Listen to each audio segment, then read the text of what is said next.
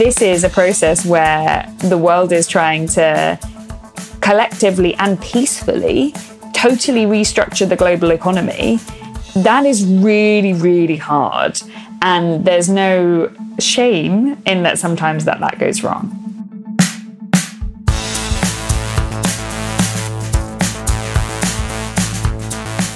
Right now, look, I am currently embroiled in a domestic dispute, the details of which will become clear as we go through this podcast. But it's got me thinking about negotiation, about how to get your way.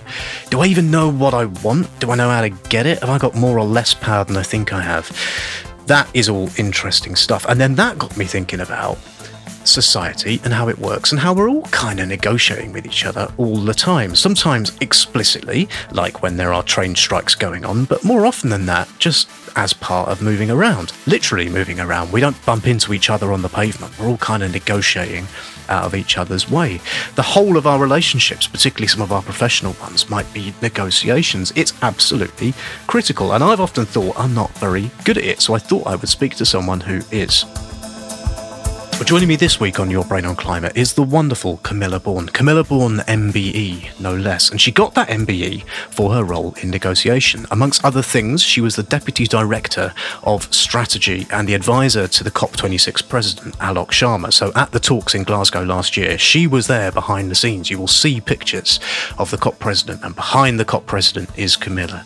She was at the cutting edge of negotiations and some of the most important stuff upon which humanity has ever negotiated, and she understands how to do it when it works, when it doesn't work. And she's got a really interesting kind of view of the surrounding picture. So, not just what happens inside the cloistered halls of negotiation, but all the stuff around it. What makes governments do anything in the first place?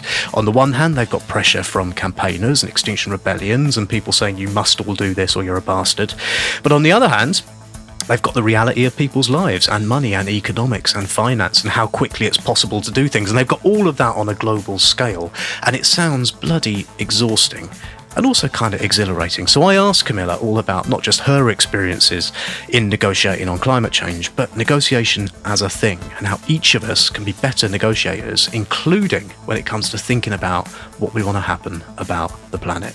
As always, when you hear this noise, it denotes wisdom. That means I've put a little note in the show notes where you can find out more about a thing that has just been said by someone wise, which is almost certainly in this case not me. Thank you to everyone who sponsors me on Patreon. That allows me to pay my guests for coming on, which I think is really, really important. I'm taking their time. They're important, clever, busy people. You can join them by going to Patreon. If you go to Your Brain on Climate, so www.patreon.com slash Your Brain on Climate climate. Get better at saying that, Dave. And thank you to the people who email me telling me they like the show. Share it, make everyone aware of it. I'm on Twitter at Brain Climate. You can email me at hello at yourbrainonclimate.com. Right, on with it. So here is the chat with Camilla. And I started out by broaching the delicate matter of my domestic negotiation, which I am absolutely, firmly losing. your brain, brain, brain on climate.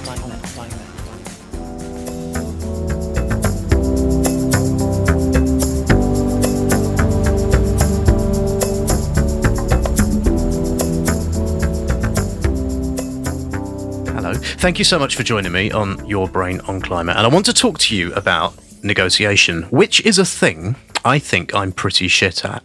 I think I'm pretty shit at it in my personal life. Um, we're currently negotiating, my wife and I, about the toilet seat, and I'm definitely, definitely not negotiating well about that. Um, and in just in general, and I think some people, you know, when you meet people and they're just amazing at negotiation. Are you? Mm-hmm. So you mm-hmm. must be one of them people that just always gets what they want, right?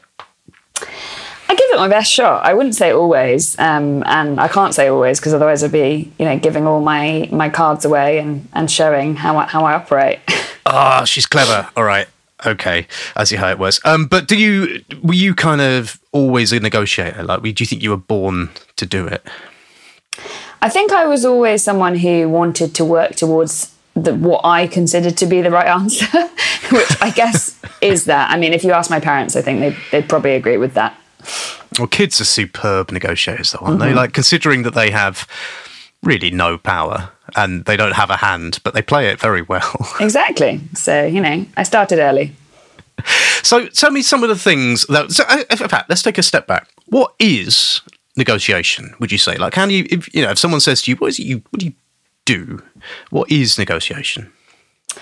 So I think it's when you are, if you have an outcome in mind that you're trying to achieve, whatever that is, um, if that is that you want to eat a particular thing for dinner that evening, and then you have to engage with the people or the person or the country or whoever it is to get to that outcome. So you need to work with them to get yourself there. And a lot of it is about putting yourself in their shoes, having the empathy, but also using the power that you have. So if we go back to a, a parent child situation, if you're the parent, it's a lot easier to to push on the child um, what you want as as the outcome. But then again, if you're potentially a difficult child and you've got lots of power over dinner time and your parents are exhausted by the fact that you never eat with them, then perhaps you have more power in that situation, therefore you can push it through.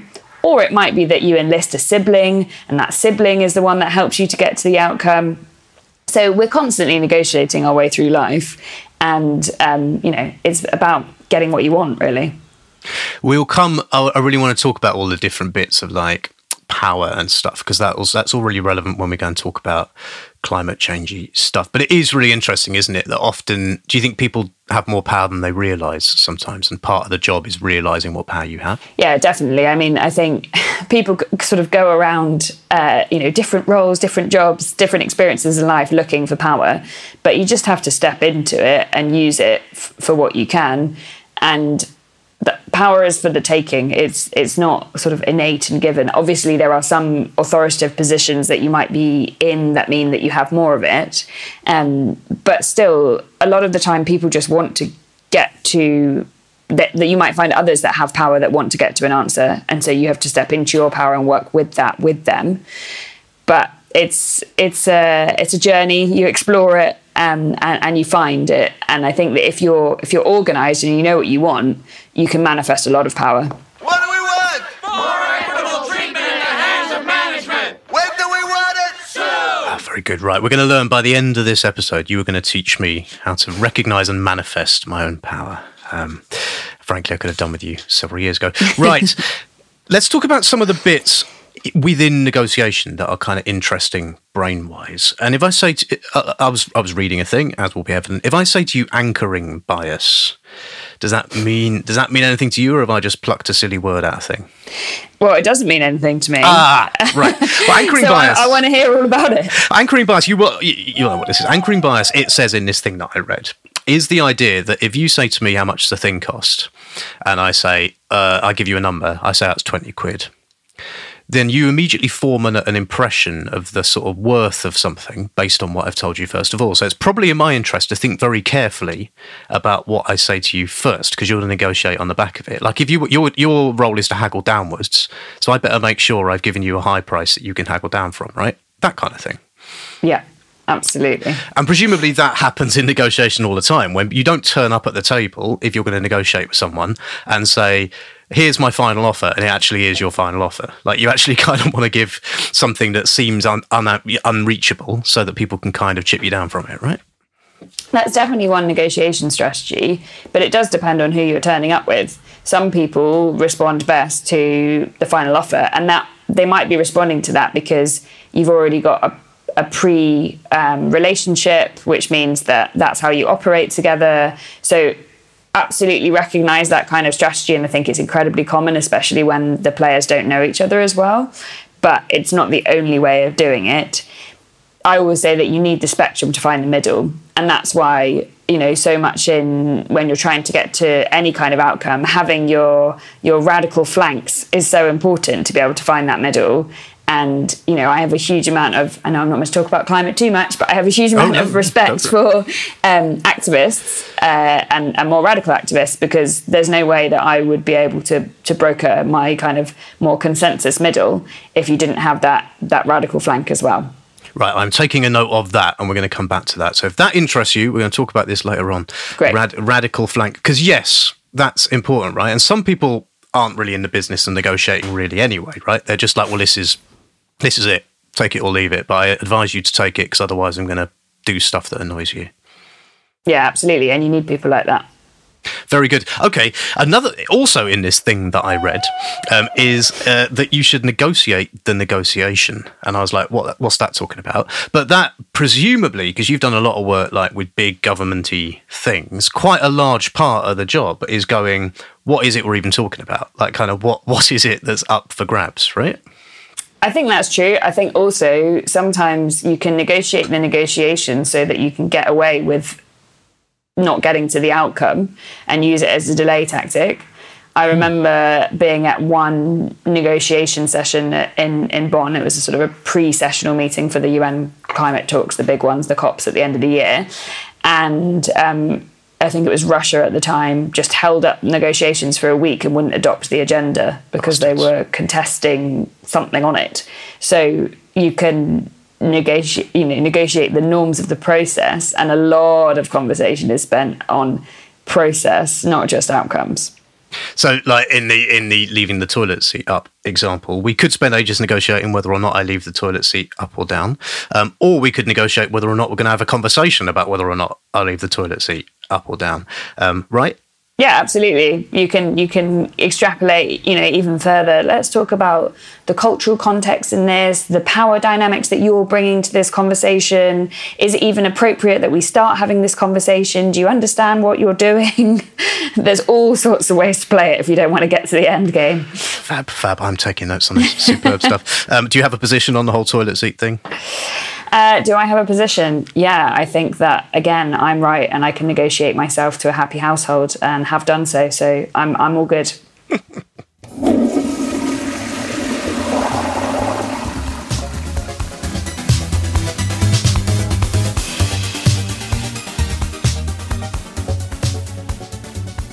And does it help with negotiation to be an unfeeling, unemotional robot?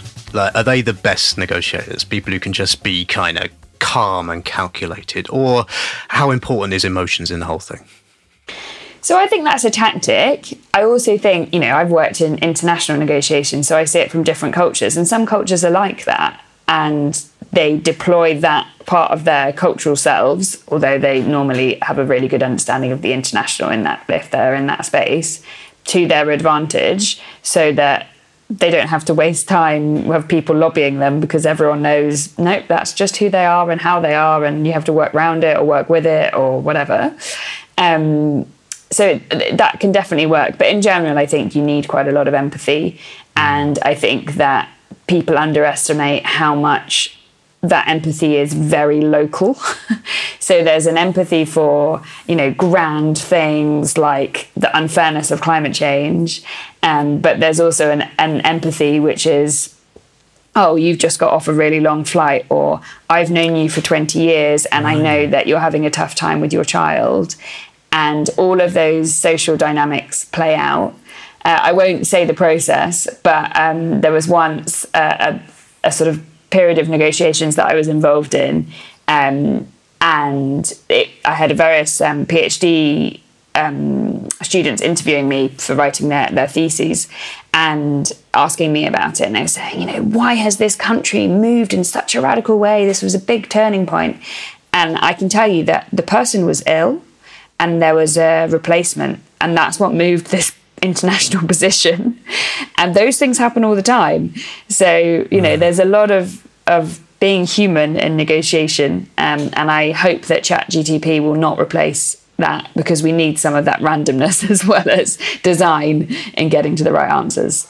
L'accord de Paris pour le climat est accepté.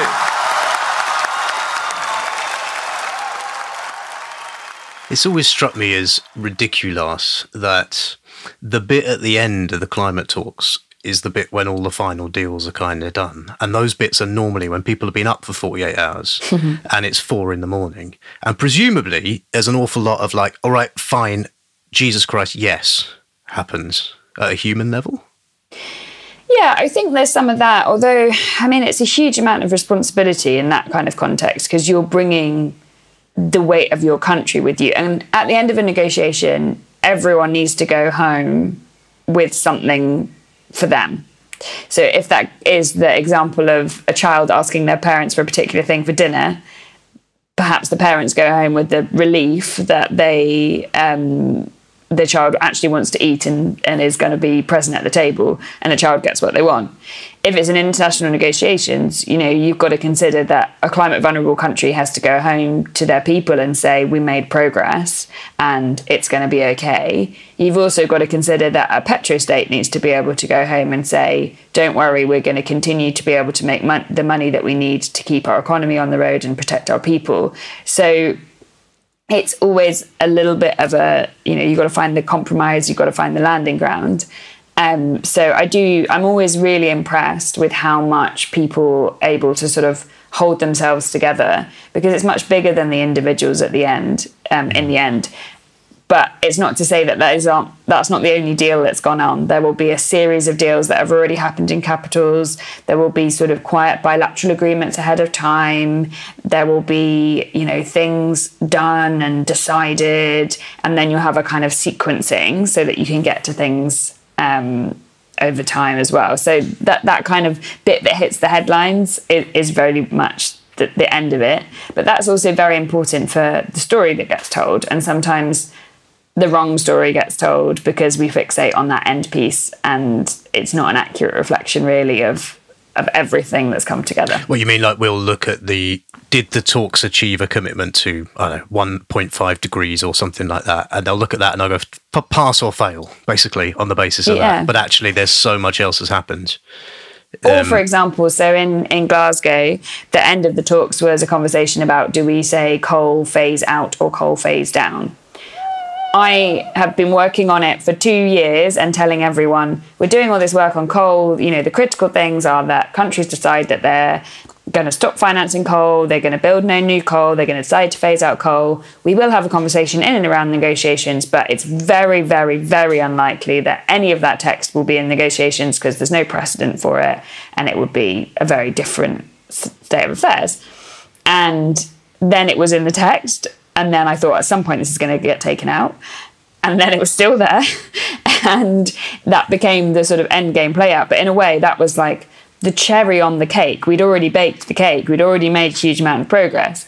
But the fixation was did something happen around this? And this is partly because people need to be able to tell stories around these moments. Mm. And it's hard because no one meeting is going to solve climate change, right? You don't ride off thinking, woohoo, solve climate change. But you can say, okay, we built momentum and confidence into it. We built momentum and confidence out of it. It was the turning point. It moved this thing forward. But it's one piece of the puzzle, and you've got to use it as effectively as possible. But it's not the be all and end all. Sounds bloody exhausting, Camilla. It is. Like, is it is it proper proper negotiation? Is it exhausting? Yeah, it's really exhausting um, because you you know and. It, it, it, this kind of logic of nothing's agreed until everything's agreed in international negotiations is really hard because you've got this sort of house of cards and one could be pulled out at any moment and you just don't know. So you mean so just, just by stress. that you mean that like there's there's a final agreement and that agreement's only going to happen when all the, everyone's happy with all the bits of it, kind of. Thing. Yeah, because yeah. you've basically got to say this is being agreed and have no one blocking it. So you have to be pretty confident that there's a kind of shared understanding of that. And that's very powerful because that means that, you know, it's the only forum in the world where you've got the smallest country standing next to the biggest country and has equal power to be able to disrupt that. Obviously, in reality, they don't have equal power because they have different political standings, different economic standings, different social standings, and you can't, and also personality as well, different charisma, and you can't underestimate that. But nonetheless, you know there is the potential to do that, and and that is a very powerful um, setup. Hmm. So, last question before we move off and uh, negotiation as a thing, and I'm sure I could talk to you about this all day, but I did want to talk about the empathy thing. We talked about it a minute ago. Do you have to, like, what do you mean when you say you've got to have empathy for people? Do you mean which of the following? A, you, you know, you're talking to a human and you kind of want to understand their position because that's nice? Or do you mean you're talking to a human and you want to understand their position so you can defeat it? Like, is it how sort of cynical is the empathy? I saw a phrase um, Professor Sunny Lee had used called tactical empathy. The idea that you're basically using it to win. Is that fair?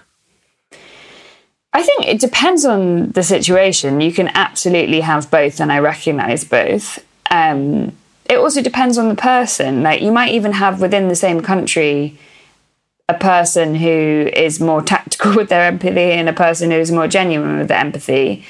The person who's genuine with their empathy, in my view, is able to sort of make it last longer mm. and have more impact over time. Um, whereas the tactical one burns bridges more quickly. But you kind of pull those cards at the moments where you have to. And again, especially when you're doing negotiation as a job, it's much bigger than you. Like it's you're negotiating for your country, for your business, for your family, whatever it is. And it's not just about you and how you play it. So sometimes you have to do things which you, as an individual, may not always want to do. And that's sort of part of the course of, of, of taking on that role. Uh, do you think it's a thing you can learn, or are some people just really good at it? Is it one of those things that when uh, some people are born to be great negotiators? So I definitely think you can learn, and I've definitely learnt a lot. And you know, I was, I think I had a kind of natural instinct for it. Um, in, in a professional sense, having you know done it with my parents. Um, but uh, yeah, you can definitely learn and hone it, hone those skills. I think things that you can't learn, and again shouldn't be underestimated, is that obviously the kind of privileges and biases that you have help or hinder. And there are some people that you talk to who are very good at sort of playing the idiot but they're actually very smart and use it like to their advantage. Mm. And there are some people who, you know, like my accent certainly helps. Like I have a kind of BBC English accent or whatever. It's, very nice. I'm enjoying listening to it, and I would do whatever it told me to. yeah, but and also in an international negotiation, like I'm a well-spoken, clear-spoken English native speaker, and it's done in English. Like that has a power to it. Mm and it's easier to hold the pen. So there are all of those dynamics that play out as well, um, which give you a, a, strategic advantage. So you can definitely learn, you can definitely improve. Uh, you can also manifest your power in different ways. Like maybe you get learn, known as a personality. So there's been some small countries who, you know, have sort of played the media game a little bit, and that has given them a power that is much bigger than other comparable small countries, or they, I don't know, went to school in the US, so they are able to speak really good English, and that gives them a power. So it's there's all these different ways of sort of acquiring tools and skills and advantages which really help you to, to be more and more effective.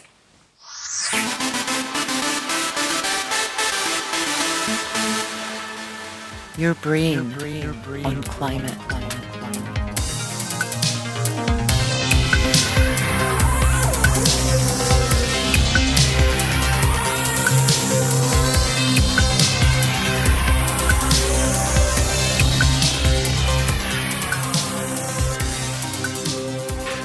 Brill. Okay, right. So we have talked a bit about kind of negotiation at the human level, and um, what I wanted to ask you is, if we didn't have it, would we have this society? What we've got, like, is is all of society kind of one big negotiation? I think we all negotiate on a daily basis. We negotiate with ourselves to work out what we want. Oh, hello. She's what going, we're going she's going deep again. What do, you mean, what do you mean by that? Give us an example. Uh, so I haven't had any breakfast today. Oh. I'm going to have a negotiation with myself about what kind of breakfast I'm going to have, depending on how hungry I am, how uh, healthy I'm feeling, how easily I'm going to be seduced by the delicious cornetti, which is like a croissant, basically. Um, that they look in in the um, in the coffee bar. So that's a negotiation with yourself, trading off on all of these these choices, um, and then you have to negotiate your way with choices with other people if that is your partner, as you say, in your your home context, and there's a lot of negotiation there, as we know, um, or if that is negotiation about with your employer or with your community or more broadly. So yeah, I think negotiation is sort of part and parcel to making decisions effectively. And so it's something that we're all part of all of the time. Uh, and yeah, it's part of how we navigate the world. Well, literally as well. I was something that jumped into mind was walking down the street is a negotiation, isn't it? Like, Yeah. how, how amazing is it that we don't all bump into each other? And the reason we don't is because we're all kind of negotiating the space. Um, and you can see sometimes, you know, s- stupid people who won't get out of the way, who just think they've got the space, who are using the power they've got to just kind of barrel Yeah. through. And at a micro level, that's what's going on there, right? Yeah, absolutely. That's it's the world we live in. It's having a relationship with the others around us and and getting things done in the process. Be that walking down the street. And we are a social species. Like all of these skyscrapers that we built and these international agreements and all of this stuff has only happened through people working together, which requires negotiation, presumably. Yeah, absolutely. You have to get those things signed off, um, and even in you know a more author- authoritarian kind of context, there's still a negotiation. That person is still having to decide within their context, and they're never going to be fully alone in that about what they're going to do. Well, sometimes I guess we, we have examples of like when negotiation comes to the fore. I mean, you've you've worked on the the climate talks, but as we record, UK is still got loads of strikes happening all over it. Um, there's been strikes and then more strikes and more strikes and loads of negotiations, or the, at least theoretical negotiations between the unions who represent various trades and the government who represent the government.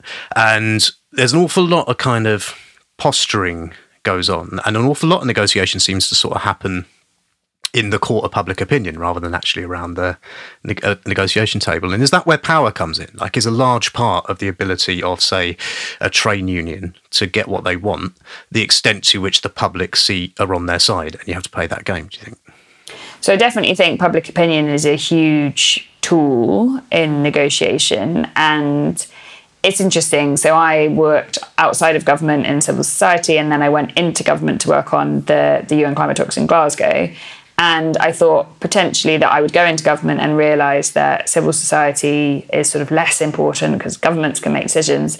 And I have to say, I found that actually civil society is more important and doesn't take itself seriously enough um, when I was inside government. So, you know, that that kind of broader ecosystem, that working of an, the inside and the outside of negotiation is really part of the alchemy of landing those kind of big deals. So, of course, there will be people on both the government and the union side trying to run different media strategies.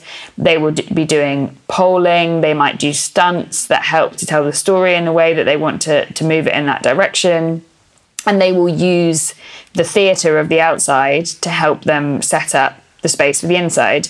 They will also use the theatre of the outside to frame up what the acceptable landing ground is. Because again in a negotiation you want to walk away where everyone feels that they've got something and they've saved face. And that is important. Otherwise it will just fall apart because everyone will say well what's in this for me? But that's so important, uh, just on a interpersonal level, isn't it? Like, think about squabbles that you have, and they generally end when they end with both people feeling that they were sort of right in a way, and that's how you move on from it a little bit. So that happens as well, kind of at the, you know, around the negotiating table, does it? yeah, or mutually wrong sometimes. It can go either way. Um, but yeah, everyone has to walk away with something. Otherwise, you know, you you either it blows up and then you'd have to come back together anyway, or you know, you could be completely polarized, but the reason you're talking to one another is because you have a mutual interest in coming to an outcome. And that's what people do to resolve union dispute, dis- disputes, and that's what people will do to help us deal with international climate change. um, issue. Now, uh, it's of course very unlikely the government's going to do anything of the sort. In fact, they're pursuing a, a strategy that's completely the opposite of what Extinction Rebellion is asking for. The government is, in fact, expanding oil and gas extraction in the You said a thing in UK, passing there, in which the is about how civil see it as society groups actually have more power than they might think, so like climate campaigning sort of groups. Tell me, tell me a bit, a bit more about that and what you mean, and how they maybe don't use, don't recognise the power they've got. So I think that the one of the things that civil society can do is that it has an independence that means it can talk to many more actors. So when you are a government, you may be part of a country group, but you and you can talk to your group, but that information quite often that civil society has from their various contracts across various governments is sometimes more sophisticated because they have trust with those governments in a way that another government, yes, they may have some trust and individuals will have built trusted relationships, but it is a bit different. So sometimes civil society can see the bigger picture better than um, government can. I also think that civil society can be helpful in sort of pushing the envelope, pushing the focus of the media into a particular spot to to push the you know sort of load on the expectations in a space. And sometimes that can be really helpful and sometimes that can be really unhelpful. Um, I think that. You, Do you mean like around a climate talks when civil society can say, like, one talk to save the planet, this is it, we've all got to come out of here with a great outcome or we're all going to die immediately, that kind of thing? Yeah, or, you know, oh, well, these talks are definitely going to do, I don't know, uh, stop all gas uh, exploration. And yep. it's like, well, that's just not even on the agenda. Like, it's just not feasible. Mm. And like, please don't lead people down the garden path because there's no conversation. But at the same time, sometimes raising that as a prospect may mean that a few years later it becomes something because people have to have some kind of conversation and it moves things forward. So, you know, there's a there's a bit of randomness to it as well. I think that some civil society, you know, you're never going to be in a situation, I don't think, out of a, a, UN climate talks where all civil society is happy with the outcome. And that is part of the job of some parts of civil society. There are also other parts of civil society that play more of a brokering role and, and do more bridging. And they are incredibly important as well for de- helping define what pragmatic good looks like. And it's in everyone's interests for these talks not to fail, mm. even those who want things to go slower because they want to protect their vested interests. Those are that's a completely legitimate reason for for slowing things down. But everyone knows that we have to deal with climate change, and everyone knows the direction of travel, and everyone is working towards that. And you know, I broadly believe that there is that kind of good in in that direction. So helping to to work out what that landing ground is and, and push things is is really important and I think civil society should recognize and, and take that power and own it and and take themselves a little bit more seriously sometimes. This is important, isn't it? And do you think that the likes of Extinction Rebellion, who will say stuff like, I mean, I think they've stopped saying this kind of thing quite so much, but will say stuff like, right, in five years, we want the entire economy off fossil fuels. That's what we want. Is that helpful for you in the work that you do for the sort of compromising negotiations of getting stuff done?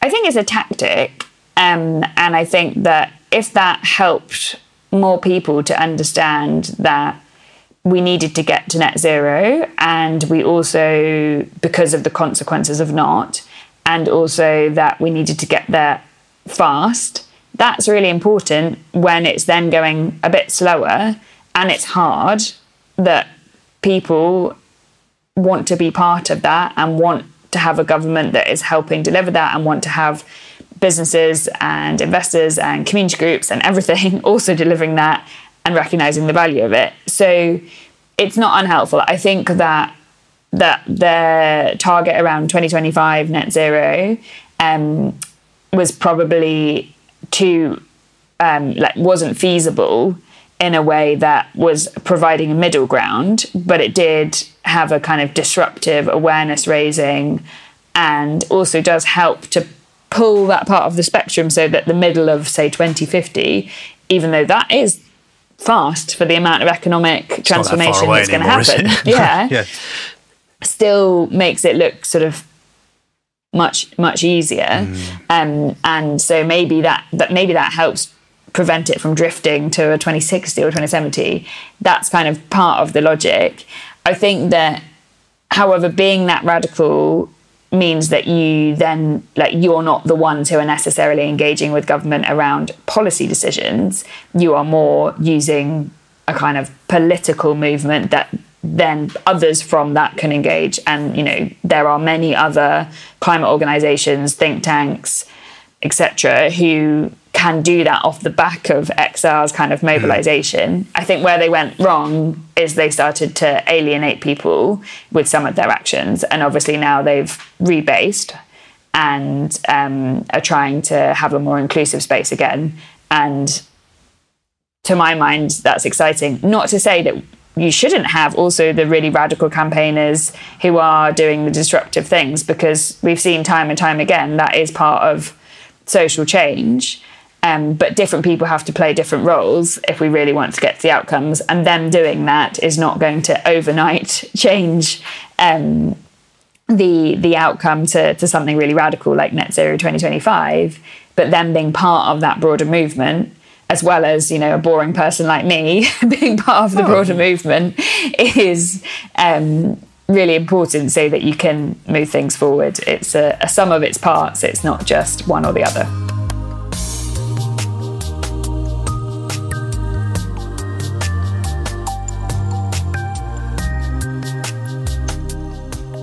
It seems that what we're talking about, oh, we're talking about negotiation, but we're kind of talking about compromise really as well. I did think about calling this episode "Compromise," and you see, there is some, the thing that's I guess troubling me is that you, you might get two very different analyses of the problem going on. I want to know where you land on this, which is the world that you inhabit and have inhabited, which basically goes, look, in practice, we can't do this all incredibly quickly overnight. We're going to have to do some compromising right?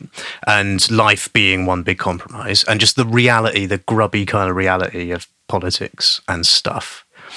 And on the other end, you've got the people who look at the planet and how naused it is and say, I don't want to compromise on that because if I do, we're all going to die. And it seems that somewhere in the middle of that is a problem.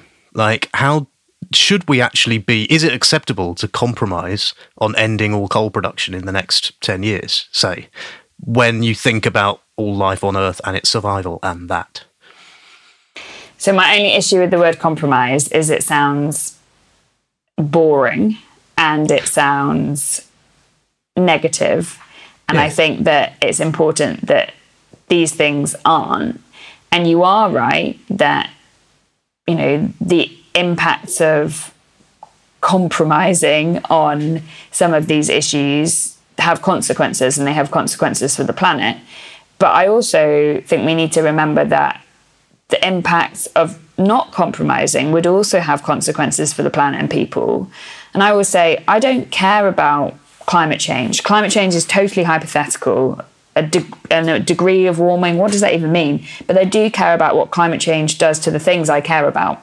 Okay. And so if that is um, you know the food that I eat, if that's the way I'm able to engage with my family, if that's the landscapes that we see and we experience and are part of our, our personal histories and our collective histories, if that's about fairness um, locally or internationally or, or, whatever those things are, th- those are things I actually care about. And to really understand how much risk we want to take in terms of fast implementation, fast action to deal with climate change, and how much risk we want to take to deal with the reality of climate change. You've really got to look at all of those trade offs. We're in a situation now that our life is living with climate change now. That, that's what the future is. We're also living with transition and that's what the future is. And we have to make a bunch of different choices in that context about what that life's going to be looking like. I think for a long time, the climate space sort of depicted this oh, this is a utopia if we deal with climate change. And that was okay when it was a bit more fringe because it was like a nice, green, pure, clean utopia. But this is the mainstream.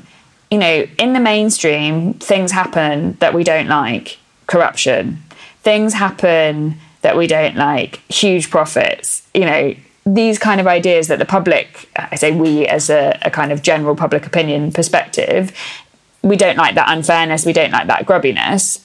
Um, and but that is the reality of mainstream economies. It's not to say that you shouldn't push for better, push for more, but we will have an impact. You know, we do not walk on this planet without having an impact, even if that is your footprints in the dirt. That is the reality of being part of it. And we have to do that responsibly. We have to make choices. But everything we do has consequences. And anything we do, be that doing nothing or doing something, has consequences too. And we have to bear those things in mind. We have to be careful though. We shouldn't overthink this. It's happening to us already. so we've just got to got to get on mm. with it. But it's not. There will be losers and there will be winners.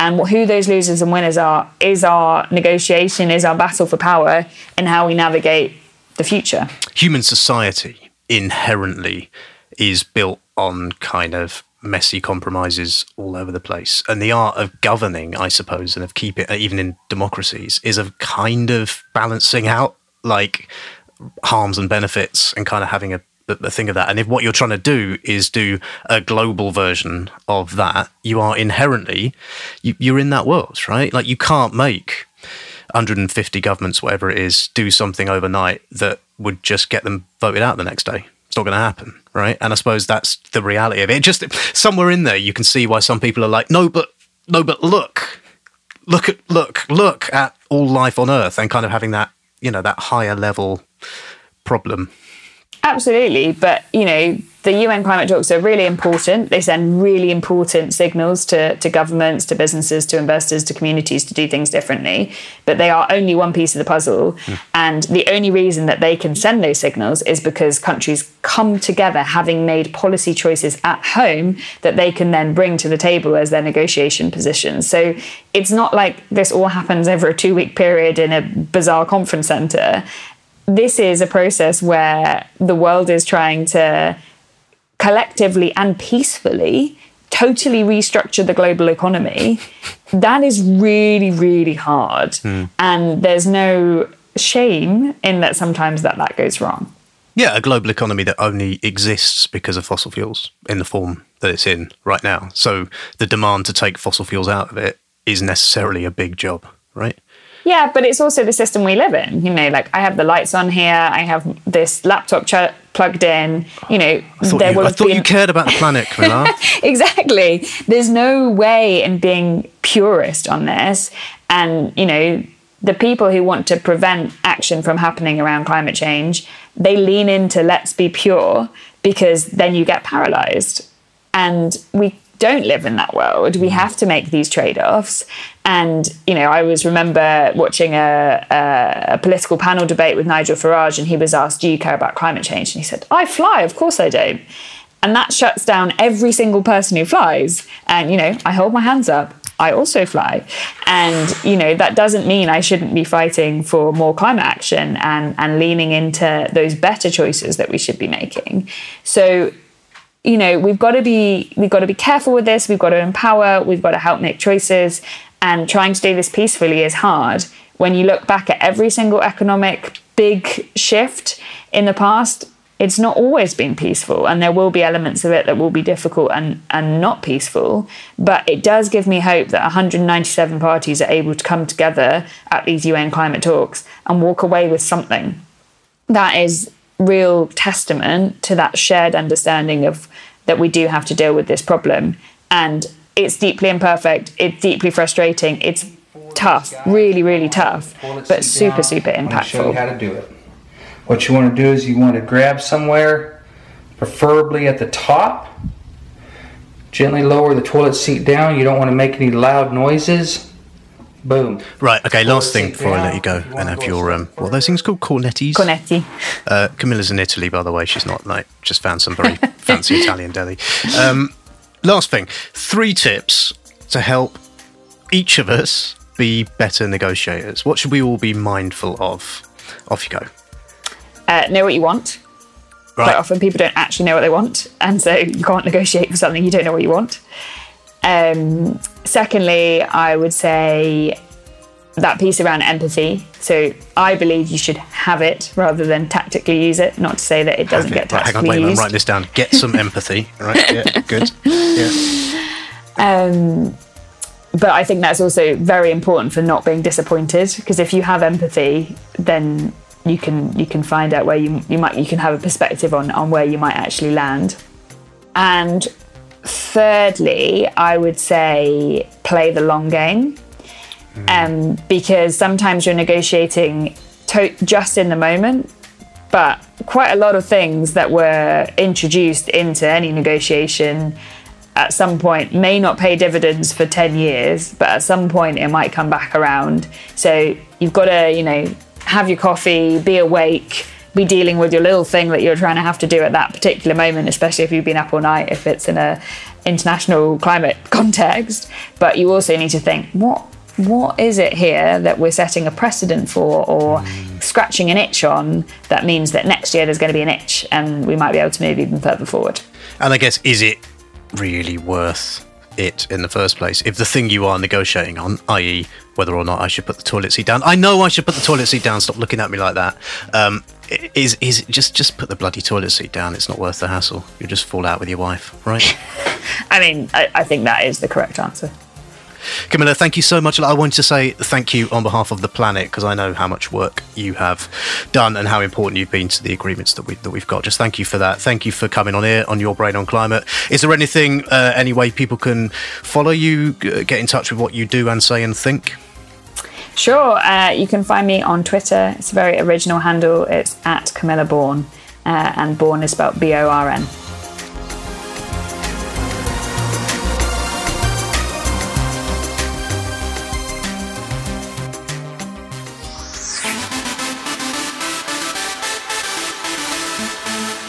Right, wonderful stuff. Thank you, Camilla. Thank you so much. I did mean what I said there, that I think uh, people like Camilla just don't get anywhere near enough love for the work that they do, which, you know, is the grubby, horrible, sweaty, exhausting reality of getting people in a room and not letting them out until they've agreed to do something and having to manage it so that people actually leave feeling like they've won, even if actually they haven't.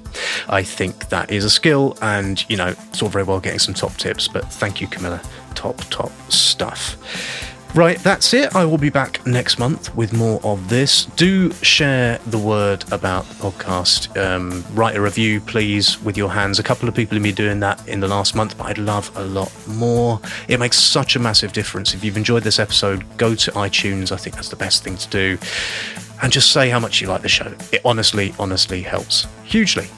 You can email me hello at yourbrainonclimate.com or I'm on Patreon and I'm on the Patreon at patreon.com slash yourbrainonclimate if you want to chuck in a few quid to help me get great guests for the future and say thank you for the show.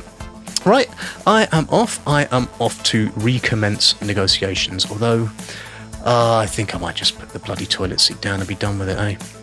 Okay, bye.